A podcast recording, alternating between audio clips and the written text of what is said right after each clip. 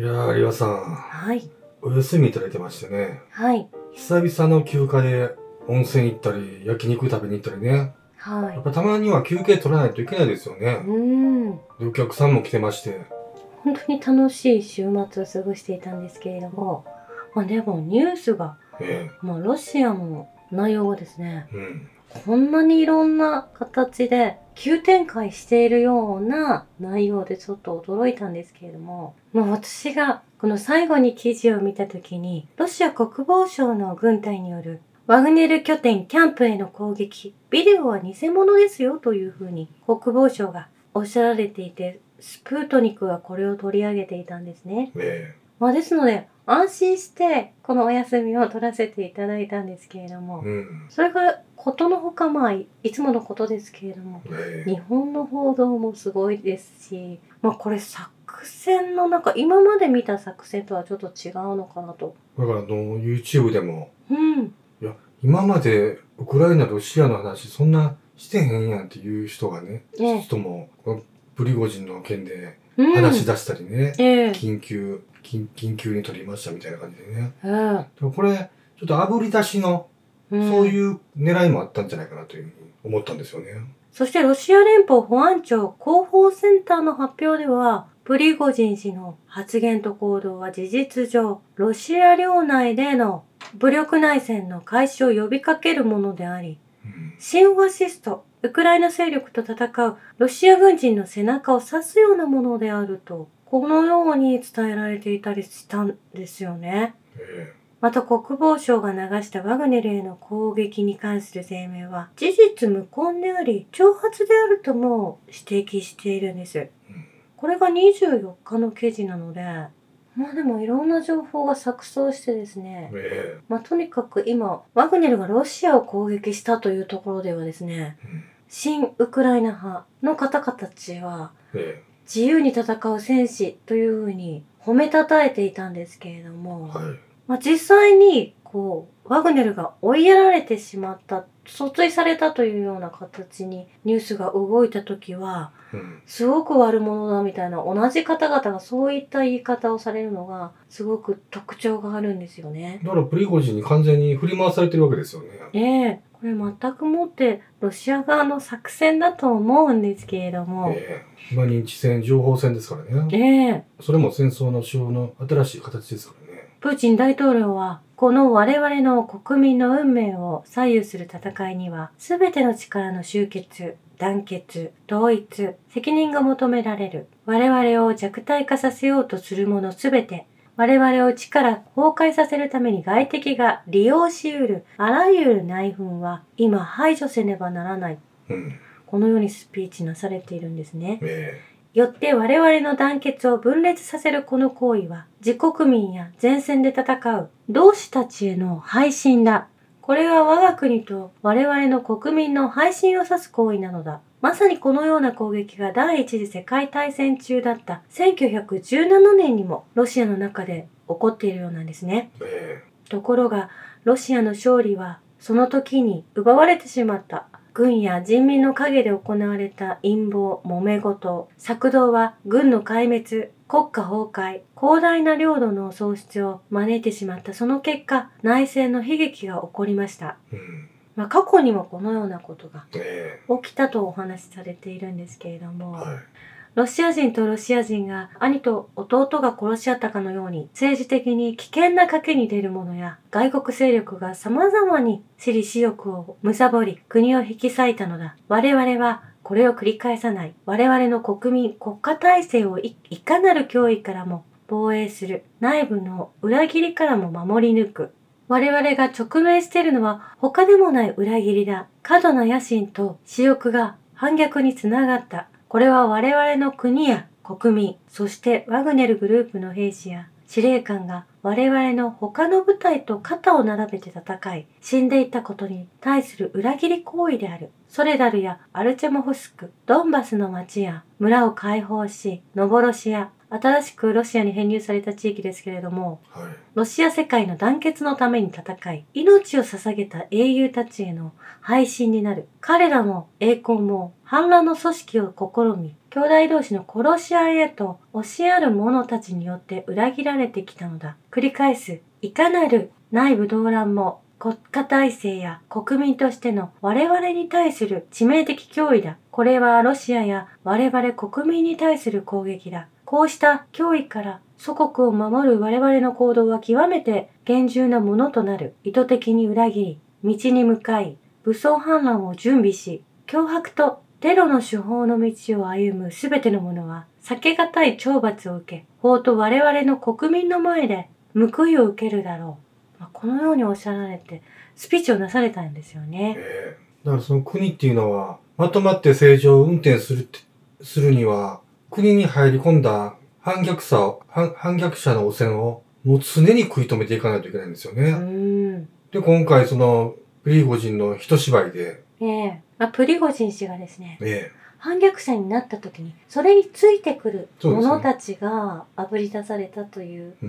ことになるんですよね。まあ、必要ない人たちがええ排除される形、まあ、そういった作戦を取られたということだと思うんですけれども。そして、ベラルーシのルカシェンコに引き渡すわけですからね。うん。いい状態の組織にしとかないといけないわけですからね。ええそしてプーチン大統領は、ロシア連邦軍最高司令官として、ロシアの国民として国を擁護し、憲法秩序、命、安全、そして市民の自由を守るために、私は全力を尽くす。軍の反乱を組織し準備した者、戦友に対して武器を向けた者、ロシアを裏切った者、この者らは自分の行為に対して責任を取らなければならない。えこの犯罪に引き込まれようとしている者には、致命的な悲劇的な取り返しのつかない過ちを犯さないよう、犯罪行為に参加しないという唯一の正しい選択を行うよう呼びかける。そして私たちが自分たちにとって大切で聖なるものを最後まで確実に守り抜き、祖国と共に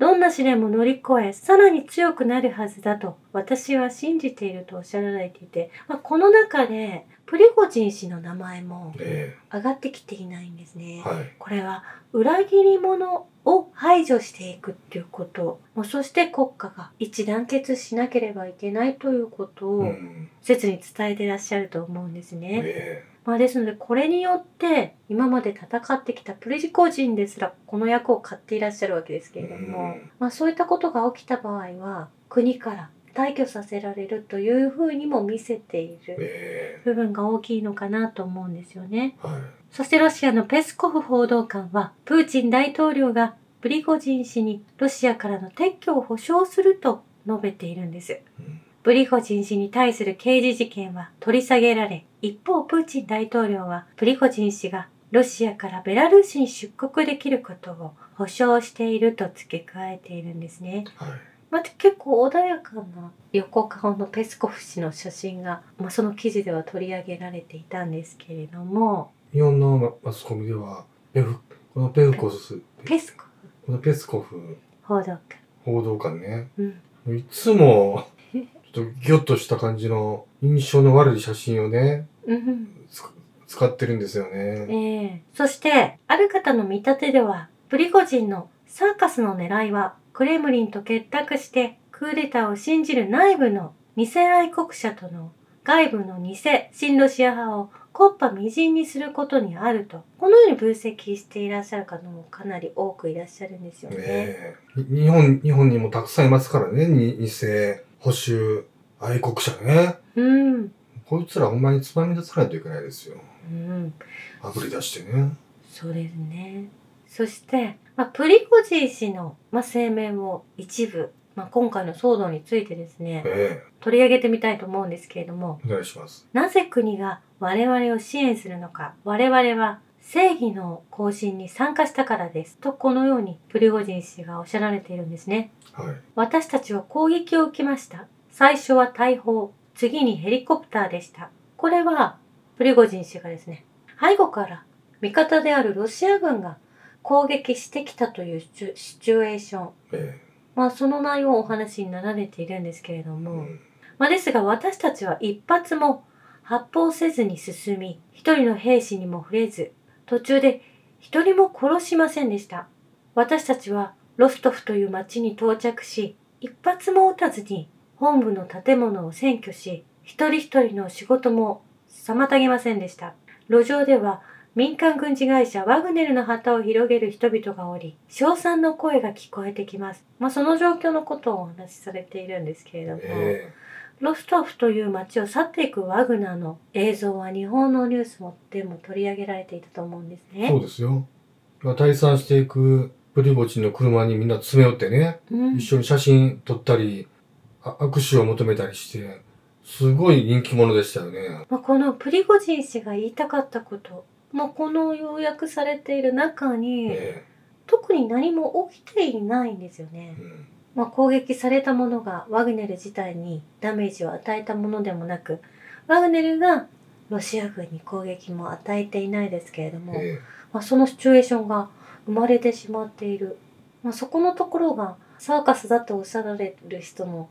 見立てとぴったり当てはまるんですけど、私もそのように思うんですよえね。ええだこのサーカスにうっかり釣られてね、うん。これロシアでもえらいこと起こってるっていうことで、お風呂から出てきて、緊急に放送しますみたいなねう、ん。感じで、世界の転換期が来てるみたいなうん。ことになってるわけなんですよね。ええまあ、ですが、ベラルーシに行かれたということは、お隣のポーランド、そしてロシアを守る目的で、えプリゴジン氏は向かわれていると思うんですよえね。うんまあベラルーシにも危機的な状況が迫ってきている。ポーランド側がですね、えまあ、アメリカと結託しているものですからえ、攻撃を加えようとしている。まあ、その内容もそうなんですけれども、まあ、このプリゴジン氏の事件の全体において、まあ、唯一確認されていることというのが、やはりロシアのミサイルが特別軍事作戦全域で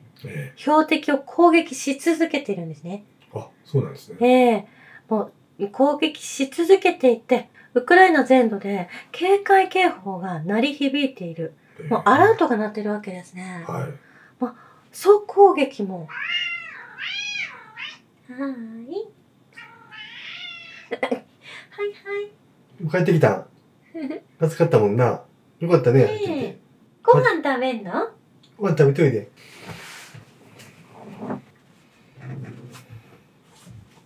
そしてやはり、ワグネルは、まあ、この部隊がいくつもお持ちだと思うんですけれども、はい。キエフから100キロ圏内に駐留しているということの報告が上がってきているんで、え上がってきているのと、プーチン大統領がプリゴジン氏が何かを計画していることを少なくとも、まあ、知っていながら止めていなかった部分ってあったんですよね。えうん。まあ、2日間そのような状況が続いたということなんですけれども、はい。そしてその間にこの乗っかってしまったロシアを倒せの方にうん。動いてしまった時にそそこに加勢してきた人たちを仕留めた。一網打尽にしたわけですね。ええまあそれができたんだと。これをクーデターと呼ぶのかどうなのかということなんですけれども、おとり作戦でしょ。うん。でもご飯食べといて、チュール入ってるからいっぱい。待っといてな。後でブラシしてるから。そしてスロビキン副司令官からワグネルへのメッセージがあったんですけれども、はい。ワグネルの指導者、指揮官、戦闘員の皆さんに訴えます。あなた方と共に私たちは、私たちは困難で険しい道を歩んできました。私たちは共に戦い、リスクを伴い、損失を被り、共に勝利してきました。私たちは同じ戦士ですとおっしゃられているんですけれども、はい。まあ、これは本当に昔ナチスと戦ってきたポーランド、ウクライナもあったわけですね。えここのところと重なって見えるんですけれども、えはい。まあ、このロシアとウクライナの紛争もそうですし、ロシアとナナチスドイツの戦いもそうなんですけれども、え今ロシアに牙を向いてきている国々が、実際には一緒の仲間だったということ、えうん。まあそれをいくらお話ししてもですね、教育で洗脳され、プロパガンダで汚染されてですね、なかなかこれがショックドクトリンを与えなければ、いろんな意味で効果が現れない。もう歴史を振り返ってもですね、うん。歴史を捏造したり、まあ、嘘の、ね、歴史を信じ込んでしまっているこれ日本人にも言えることだと思うんですけれども、えまあ、そういったところのショックを与えている部分も大きいんだろうなと思うんです。えうん。そして誰が仲間なのかということ国を守っていくということはどういうことなのかということを伝えたいんだと思うんです。ねえまあ、常に利権屋のグローバリストたちから、しょうもないアジェンダで、どんどんどん腐らせていくわけですよね。うんでなんでもその、日本の政治家なんか、たった100万円の賄賂で反日活動家になってしまうわけなんですよね。うんそしてそうこうしているうちゼレンスキー大統領がウクライナの選挙を中止するとまた法令を作ってしまったようなんですよね。えその法律によれば選挙は敵対行為がない平時に行われるべきだとこのように BBC のインタビューで語っているんです。うんこの法律が本当に存在しているかどうかは分かりませんけれども大統領選は紛争が終わるまで実施しないと本人も言っているようなんですね。はい。もうこれ選挙を行ってしまえばですね完全にゼレンスキー氏は国民から見放されていると思うのでそりゃそうですよ。まあそういった意味でも今頃になってこういった法案を通そうとしているんだと思うんですけれども、うんそしてゼレンスキー氏の元奥様はですねこの紛争中にイスラエルのパスポートを取得しているということが伝えられているんですよねもう逃げる準備をえもうねアメリカにも別荘がありますしいろんな国々に購入してあると思うんですけれどもえイスラエルに逃げるつもりなんですか、これ。えーゼレンスキー氏の両親がもうイスラエルにお家を買って住んでいるのでえそちらに引っ越そうかと思ってらっしゃると思うんですよね。そして今なおドイツの外相アボック氏はドイツの有権者がどのように考えようと私はウクライナの人々に約束したい。私たちはウクライナの側に立ち、たとえ政治家にとって本当に厳しい状況になったとしても、冬の間も制裁を継続するつもりですと、このように戦争を長引かそうとしている人が今なお外相でいらっしゃって、え日本の林外相もそうだと思うんですよね。どうして必勝のしゃもじを渡してしまうのか。まあ、これ岸田首相のことを伝えてるんですけれども、うんゼレンスキー氏に、まあ、広島名物の、まあ、スポーツ観戦などで使われる必勝しゃもじを渡してしまって、はい。まあ、全て召し取るという意味があるんですけれども、え全く和平交渉を進めようとしない。ウクライナが勝つことが、まあ、負け負けることはできないというような立場に置かれているのか、すごく不思議でならないんですけれども、え負けるわけにはいかないわけなんですよね、ロシアに。まあ、2度目の敗戦を迎えてしまうということになりますので、はい。もうさっさと認めて、お前ら戦犯として、そしてこれまでの日本をダメにしてきた政治をね、ちゃんうと反省して、みんな政治の世界から足を洗わないといけないと思いますよ。そしてベラルーシのルカシェンコ大統領は、とっくの昔に主権を失っている皆さんに神のご加護があらんことをとこのようにおっしゃられているんですけれども、はい。これヨーロッパに向けて、これ日本にも当てはまるんですね。うん。ヨーロッパはアメリカに分断され、主権を失った。ロシアから安く買えていたエネルギーを手放し、3倍から5倍も高くエネルギーを買わされている事実をどう評価しているんだろうか。一体何をしているんだと。早く目覚めないといけないですよというふうに、ベラルーシのルカシェンコ大統領はおっしゃられているんですようね。んそしてチェチェン軍のカディロフ氏のテレグラムより、チェチェン軍の中のアフマドというグループの主軸となるロシア軍は、マリンカ自体でなく、広い面で展開しているようなんですね。はい。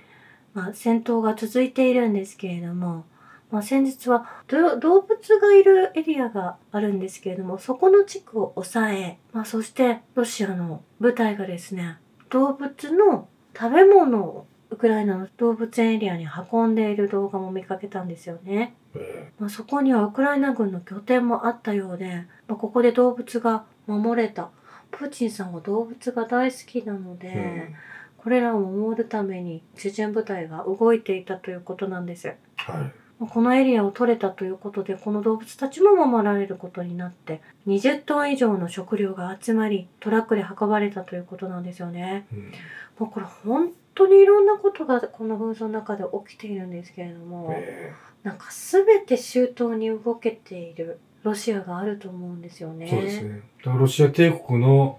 旗には馬に乗った戦士がドラゴンに向かって、剣をついてますよね。えそして先ほどもお伝えしたように、ペスコフ報道官は、プーチン大統領がプリゴジンにロシアからの退去を保証すると述べ、プリゴジンに対する刑事事件は取り下げられ、プーチン大統領はロシアからベラルーシにプリゴジン氏が出国できる保証をしていると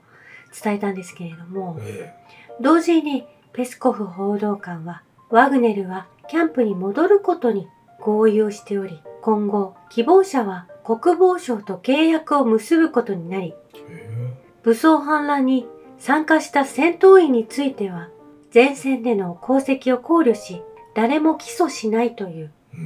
判断を下しているんですよね。え。そしてその後、ウクライナの中で、まあ、ぐ特別軍事作戦の標的にされているエリアが次々と攻撃されたということになるんです。ええこの一連のプリゴジンの事件の背後で、こういうことが動いてたわけですね。はい。以上です。ありがとうございました。